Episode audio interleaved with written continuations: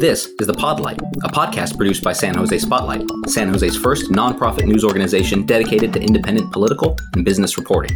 I'm your host, editor Nick Preciado.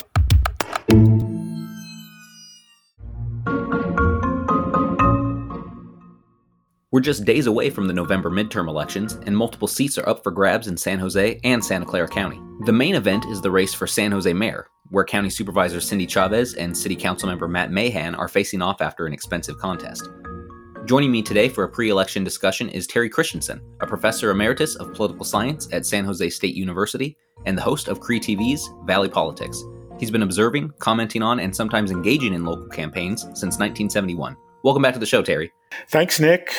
So let's get right into things with San Jose mayor's race. Who do you predict will win uh, when it comes to Cindy Chavez or Matt Mahan? Well, that's a tough one. I think it's going to be a very close race. I'd give the edge to Chavez, uh, at least right now, uh, for a couple of reasons. A very substantial range of endorsements, especially of organizations and other elected officials, way more than Mahan. And what those those bring with them, those endorsements, is a lot of volunteers. So just the Labor and Democratic Party endorsements would be thousands of volunteer shifts. So that's beyond the money. They're about equal in money, uh, and it's a lot of money. I'm sure we'll talk further uh, about that. Mahan's done a good job, though, of getting his name out there and getting known and and and sharpening a contrast with Chavez. So Chavez is getting labeled, by some people at least, as sort of the incumbent at a time when people aren't very happy with the current conditions, especially around crime and homelessness, although she's done a lot on those issues. Uh, uh, Mahan, campaigning as the outsider, uh, doesn't bear as much responsibility. He's only been on the council a couple of years. Uh, he may not have achieved very much in those two years, but he can't be blamed for a whole lot either. So he's got the advantage of the outsider in a time when people are kind of unhappy with current conditions and incumbency. Chavez has the advantage of a wide range of support. She's certainly better known, a well-known name in the in the Valley. Didn't have to build that up. So again, I'd give her the edge, but I do think it'll be close. Thank you for that, Terry. And, you know, just to just to clarify something, I wanted your opinion as well. Um, you mentioned that uh, Matt Mahan is as an outsider candidate. I think some would disagree with that, given that he's supported by Mayor Sam Liccardo, as well as money stemming from PACs and groups associated with Liccardo, as as well as some of, you know, like what you would consider like the business interest lobby, as well as the past mayors that kind of align with Liccardo's interests. What do you say to that in terms of, you know, somebody that might look at Mahan as not an outside candidate, given where his support is coming from? Well, I'd say look at the rhetoric of his campaign. He's basically running against the status quo, and that's that includes Mayor Liccardo. He's critical of city policies. So he's supported by Mayor Liccardo, which has brought him uh, a lot of money uh, and other and other support as well. But he's really running against the status quo. That includes uh, this mayor. So looking at funding in the mayor's race now, that's topped eight million dollars this entire cycle. That's uh, since last December. A significant portion of that is coming from special interest groups and political action committees, uh, more commonly known as PACs. Can you talk about the significance of this money and where it's coming from? Yeah, a good half of that money is from political action committees. That's huge, eight million dollars. That, bre- that breaks all records for past spending in in, the, in campaigns for mayor. Uh, there are some new players like the forty-niners with hundreds of thousands of dollars going to support Chavez. There are some traditional players like the realtors with hundreds of thousands of go- dollars going to support uh, um, Mahan. Uh, there's labor supporting uh, Chavez. There's a little bit of a split in the business community, and that's unusual. Um, not only are the forty-niners as a business group supporting Chavez, but Carl Guardino, a very prominent business leader, has organized a political action committee to support Chavez, and other business leaders like Michael Mulcahy are supporting Chavez. The very traditional business business groups, like the those associated with the Chamber of Commerce, uh, are supporting uh, Mulca- uh, are supporting Mahan. So there's a little bit of a split there. That's unusual. But this amount of money, the total amount of money, is very unusual, and it's it's interesting to see how they're spending the money. Uh, they're not doing as much political mail as in the past. I've only got four mailers for the mayor's race in this in this runoff in, in November, and that's really unusual. You should just get blitzed by mail. So less is getting spent on mail. I think much, much, much more. All this money is getting spent on Uh, television and radio ads, well, television and social media, I should say. Radio is pretty dead as an advertising source, but television and social media, uh, and all over the place, on the broadcast channels, on streaming channels. Uh, I saw ads for these candidates on on YouTube. Uh, so uh, lots of lots of other ways, a different kind of different kind of campaigning. Terry, what else is different about this mayor's race when it comes to uh, past contests and how things have played out before?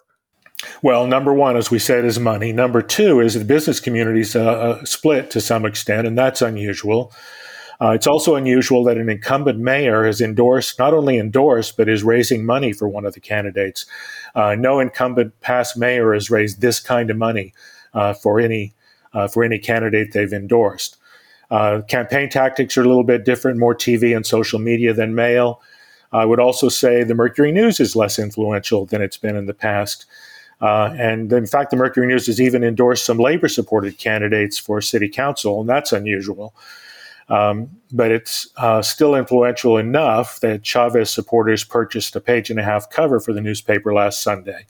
Last time Chavez ran, two thousand six, the Mercury News was on a crusade against then-Mayor Ron Gonzales, almost daily news and editorial pieces about it, and Chavez was tainted by that association.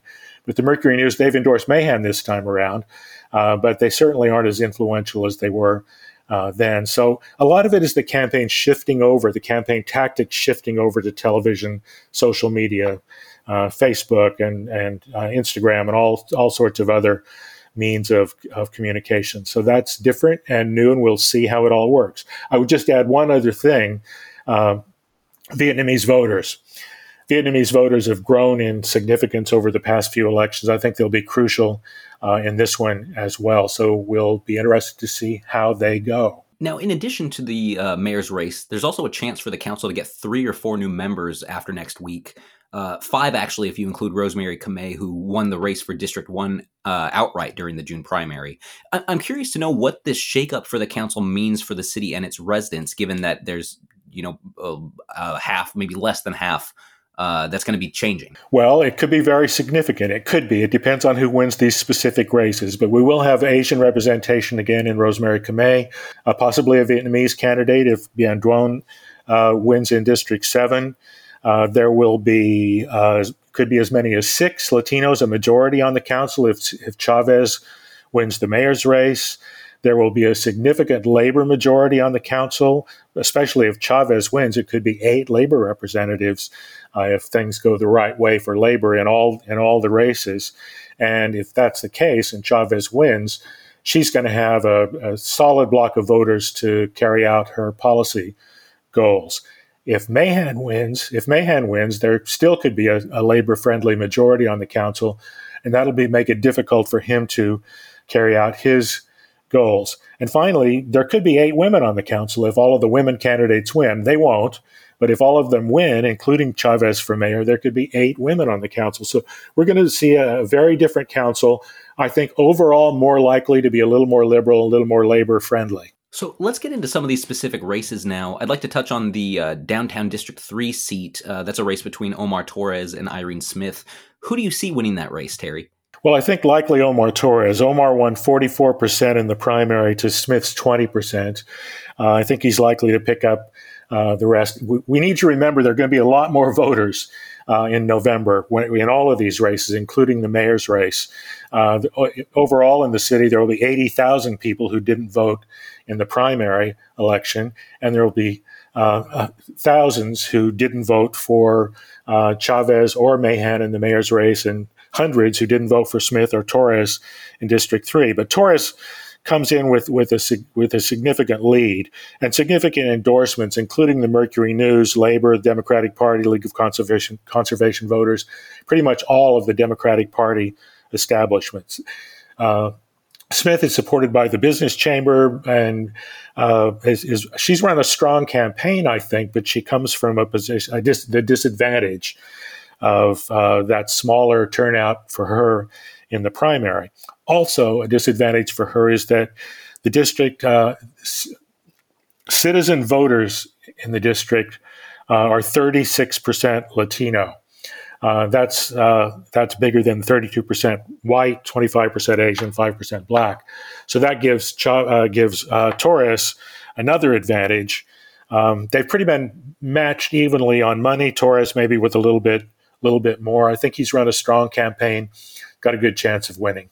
Now let's move over to East San Jose. The District five seat uh, is up. That's between Nora Campos and Peter Ortiz. What do you see happening there? Well, that's a that's that's a that's a contest of great interest, I think.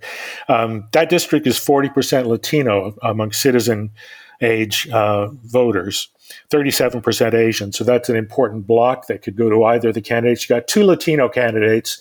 They both have strong roots in the Latino community. They need to reach out. They both need to reach out to that Asian voting community. That's mostly Vietnamese, um, and uh, and and win some of those folks over. Uh, Campos, I think, has the advantage of having been around a long time, name familiarity, uh, a bit of a financial advantage uh, over over Ortiz. Actually, fairly significant financial advantage over Ortiz. But Ortiz has endorsements from the Mercury News, South Bay Labor Council, Democratic Party. I think he has. I think he's a little more tied to current activists in the district. That could help him. Uh, Campos uh, has been uh, lower profile in the district for a while, but again, she's very well known. Her name is very well known. The family is very well known. Probably the advantage is hers, but I think this will be another close one. Final question here, Terry. Looking at um, District seven, this is between incumbent Maya Esparza. She's defending her seat from challenger Bien Duong, uh, San Jose Fire Captain. Does the challenger have a chance at unseating Esparza? I should also preface, too, this is a heavily uh, Vietnamese district, and I know you mentioned that the Vietnamese vote is going to play a very significant role here for this election. Yeah, I think Bien Duong has, has, has a chance. I mean, it doesn't look that good if you look at the primary percentages. Esparza got forty-seven point five percent. She only needed a couple more percentage points to win outright then. Uh, Bien Duong got just under just under twenty-nine percent, so he's got a ways to go. But the district is forty-nine percent Asian, and that's heavily Vietnamese. And so there's a real contest there between Latinos and Vietnamese. It's thirty-four percent uh, Latino, by the way. This, this is citizen age voting population. So uh, uh, Maya Esparza has to reach out to that Vietnamese community and do well, not only with their Latino base, but with the white voters in the district, and, but pull in a lot of Vietnamese voters. She did that last time, getting getting elected in the first place. She beat a Vietnamese incumbent, and she pulled Vietnamese votes and Vietnamese support. So she's got a, she's got a, a good chance and a, a at least a slight financial advantage. Endorsements by the Mercury News, South Bay Labor Council, Democratic Party. Those are important in that district. Um, whereas Bien Duong, uh, he's got a good Vietnamese base. He's got uh, significant enough uh, enough funding to run a run a contest, but he's really got to dominate that Vietnamese vote, turn it out, uh, and I think it'll be tough, but possibly this is another close one. I've been speaking with Terry Christensen, a professor emeritus of political science at San Jose State University and the host of CreaTV's Valley Politics. Don't go anywhere. We'll be right back. And when we return, we'll be speaking with Garrick Percival, uh, another professor of political science at San Jose State. Terry, thank you so much for joining me. You're welcome, Nick. Thank you. Welcome back to our pre-election discussion, and I'm here with Garrick Percival, a professor and chair of the political science department at San Jose State University. He teaches courses in local politics, public policy, and California government. Welcome back to the show, Garrick. Thanks for having me. Yeah, thank you for coming on. I think you're actually the guest that I've had on the most. I believe this is time number three now. Wow, what an honor. Yeah, thanks, yeah, thanks again. So let's uh, let's talk about the sheriff's race first. Um, this is a race for Santa Clara County Sheriff. It's between retired Captain Kevin Jensen. Uh, he's running against former Palo Alto Police Chief Bob Johnson. Now, Sheriff Lori Smith, uh, who isn't seeking re-election, she actually just stepped down the other day amid an ongoing civil corruption trial. So I'm curious to know, what impact does Smith stepping down have in the final days leading up to this election? And what do you make of both of the candidates? As far as the you know the question about what impact will her resignation have, it's really hard to tell. I think that most people who have been paying attention to this race know that there's been a lot of allegations around corruption and just sort of mismanagement within the sheriff's office over the last number of years. So the fact that she is no longer, you know, sheriff, she's resigned. I, it's hard to think that that's going to have a big impact electorally in this race. So, and again, sheriff's races generally are races that don't get a lot of coverage, and a lot of voters don't pay that close of attention. So I, I don't see her resignation as really reshaping this race in any serious way. But I do think that this is going to be a close race. I mean, we have the two candidates, both are, are well-funded, although Jensen, Kevin Jensen has been able to raise some some additional money. But this is, you know, essentially about reform and which which of these two candidates do voters think are going to best be able to reform this this agency moving ahead. Both come with a lot of experience in, in in law enforcement. Kevin Jensen is really arguing that, you know, he worked within the sheriff's department in Santa Clara County for nearly three decades, knows that, you know, the insides and outs of the of the organization. Whereas Bob Johnson, also in law enforcement, long career law enforcement, different capacities, both here in the county and also in Los Angeles, is arguing that to really reform this institution, you need a fresh set of eyes coming from completely outside the, the organization. Mm, thank you for clarifying that. But let's stick with another county race. Uh, there's also the Santa Clara County Board of Supervisors race for the District one seat. That's uh, Supervisor Mike Wasserman. He's terming out. Uh, and the race is between San Jose Councilmember Sylvia Arenas and Johnny Khamis, a former council member. Who do you see winning there, and what impact will that have on the board? So these races, too, are really hard to predict uh, because, you know, there's not a lot of polling that comes out on these races. I think campaigns, I'm sure, have internal polling, kind of gives them a sense. You're also not quite sure about turnout, because turnout on, you know, sort of either side of, you know, in terms of support for these candidates can really change the, the outcome, just a, a few thousand votes. So I think this is going to be, it's going to be a very close race. The other sort of unknown here is the effect that the redistricting process is going to have uh, in this contest, because district uh, sounding Santa Clara County District one was redistricted. There's actually uh, more voters in this district now that that live in San Jose than previously. So I think that probably favors uh, Sylvia Arenas, and she also won quite handily. Um, In, well, I shouldn't say quite handily, but she, you know, she won the primary. But the, the other thing you want to to look at is uh, the, you know, who the other candidates who are on the ballot in the primary. So with both Rich Constantine and, and Claudia Rossi, uh, most of those voters, my guess, would be probably in the primary or in the general election moving over to Arenas. Of course, you never know for sure. Uh, those two candidates alone received almost forty percent of the vote in the primary election. So I think there's going to be a lot of certainly competition for their supporters. At the same time, I think, you know, Khamis, uh, his ideological profile, I think, is a is a good fit for that district, because it does en- encompass, you know, South County and uh, Los Gatos and other areas that tend to be more moderate or a little bit more conservative. So his profile, as far as his candidacy, I think fits well with that district. He's also, you know, gained a lot of experience politically, run uh, several campaigns, was on the city council for, t- for two terms, and so has growing name recognitions, also run for the state senate before. So I think this is going to be a really competitive race. I might I'd sort of give the edge to, to Arenas in this race, but I would not be surprised if Khamis won either.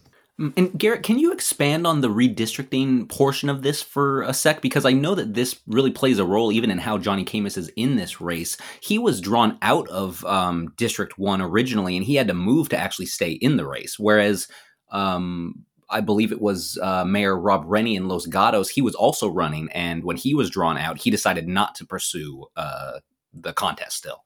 Right, right. And I, it's probably the old district. If Khamis had his preference, my guess would be to just run in the, the, you know, the district as it was, not the one it is it is going to be and it is it is now. Um, and because it does, I think, draw out some a fewer uh, conservative leaning voters in the in the new district than was before, which potentially makes it Uh, more difficult for him.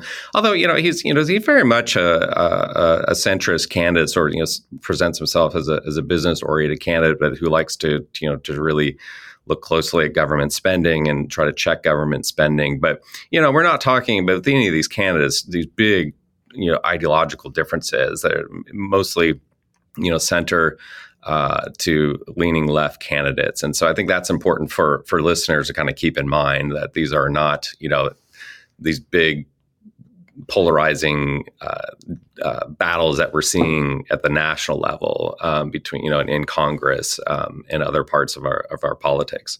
Mm-hmm. Let's move on to the city races now. Um, the big ticket item or the big ticket contest is the race for San Jose mayor. That's between Santa Clara County Supervisor Cindy Chavez and current San Jose council member Matt Mahan. Who do you predict will win that race? Yeah, that's right. That's a, that's a, it's, it's a that's a great question. I'm, I'm sort of hesitant, right, to to to make a prediction on, on that race because I, I do think that it's going to be very close. I think this this race a lot of similarities to to twenty fourteen, where we had an open seat where you know, no incumbent on the ballot was decided by you know less than three thousand votes when Sam Liccardo won the election. Both candidates have you know quite a bit of money they're spending, uh, and outside groups are spending uh, in the in the closing weeks can, uh, the campaign. So we're not seeing you know a, a big asymmetry in spending in favoring one candidate. Chavez uh, made a lot of important inroads in the primary, especially um, in the west side of the city, District One, also parts of uh, Willow Glen, Cambrian area where she ran strong. The, you know, I think the outcome of this race is certainly going to be tied to, to turnout, particularly in the east side of the city. In low turnout elections, like we saw in the primary election, uh, labor candidates tend to do better. Labor's uh, and labor-backed candidates are great at getting out the vote. I think the question is: is that do they kind of hit their sort of the, their their maximum reach of voters in the primary? In the sense that uh, in the general election. Next uh, next Tuesday, uh, are we going to see a vastly different or at least uh, significantly different enough electorate that could tip the balance to Mahan? Um, I think there's a real possibility. I think that this race is going to be decided, um, you know, by a, a few thousand votes. I think Mahan definitely has a chance to win. And I think for a lot of people that may be surprising given the results that we saw in the primary election. Funding in the mayor's race has topped eight million dollars this election cycle. Uh, a significant portion of that is coming from special interest groups and PACs. Can you talk about the significance of this money and its source? I know that compared to some other races happening in the state, like the L A mayor's race uh, with Rick Caruso, this money is really a drop in the bucket. But it, it seems like for San Jose and the greater Silicon Valley, this is quite a lot of money for a local election. It is, but I think though it's important to remember this is a, is a big city. I mean, we're we have we're a city of a million people. Uh, you know, the election cost, just like everything else, keeps going up. You've got to pay for polling. You got to pay for for staff. Um, so you know, it's yeah, it's expensive to run a citywide race. So I don't honestly look so much at the overall spending. I think although that's an important indicator. Uh, Generally speaking, what matters more, as I was commenting a few minutes ago, is sort of is there an asymmetry? Is there a big difference in spending between the candidates? If there is, that really can favor one candidate over the other. Of course, the one with most money is is is, is really advantaged in those kinds of situations. What we have here is, though, uh, Mahan, who you know has not been in office for very long, had relatively low name recognition compared to someone like. Uh, Supervisor Chavez has been able to raise money, but also get support from outside groups to uh, to b- basically be at parity with uh, with Supervisor Chavez. So I think that's been an important part, especially for someone like himself who who's coming from um, you know really for many people sort of out of nowhere, like only been on the council for for about two years. What else uh, is different about this race besides funding? How how does this compare to previous mayoral contests? Well, as I mentioned earlier, I think it's very similar to what we saw in twenty fourteen when you have an open seat. Although I think one interesting thing about this race is, and I also wanted to mention that, of course, we have Cindy Chavez, a female candidate, and we've, this city has a, a history, of course, of, of electing female mayors. And so I think that's a really you know, significant uh, point to make as well, is that that's added a, an, another, uh, I think, really interesting dynamic to this race. Uh, in the sense that, you know, I think afterwards we'll ask, depending on the results, uh, what kinds of things did uh, Chavez learn from her first run as mayor? Did she face any particular uh, unique challenges as being a female candidate? I think that's something that is uh, certainly we we we need to talk about and analyze and and and uh, also to, to sort of learn about uh, the, the the process of campaigning uh, between uh, men and men and women. And sort of what voters expect um, and stereotypes that get connected to to those kinds of contests. But I think that uh, you know, the, the comparison between twenty fourteen is a good one. Uh, Supervisor Chavez, is, uh, I think, is an interesting point. Is almost setting herself up to be like an incumbent in the sense that she's emphasizing a lot of her expertise, a lot of her knowledge of both city and county government. The risk, of course, in doing that is if this turns out to be an election cycle that is really sort of, you know, anti-incumbent, she risks of getting uh, uh, swept out because of sort of anti-incumbent sentiment, even though, of course, she's not an incumbent in this position. So if it does turn out to be an election cycle where challengers, people outside of government running an outsider campaign are really advantaged, I think uh, that could be a, a real turning point in the, in this campaign. Yeah, and it's interesting that you bring that up um, in terms of, I, I think, like you said, an incumbent, uh, maybe an establishment candidate would also be another way to phrase it, given that I think we've seen a lot of backlash from uh, or against establishment candidates since around twenty sixteen, if not maybe a little before. Right. And, you know, this is, uh, you know, we saw it in twenty sixteen.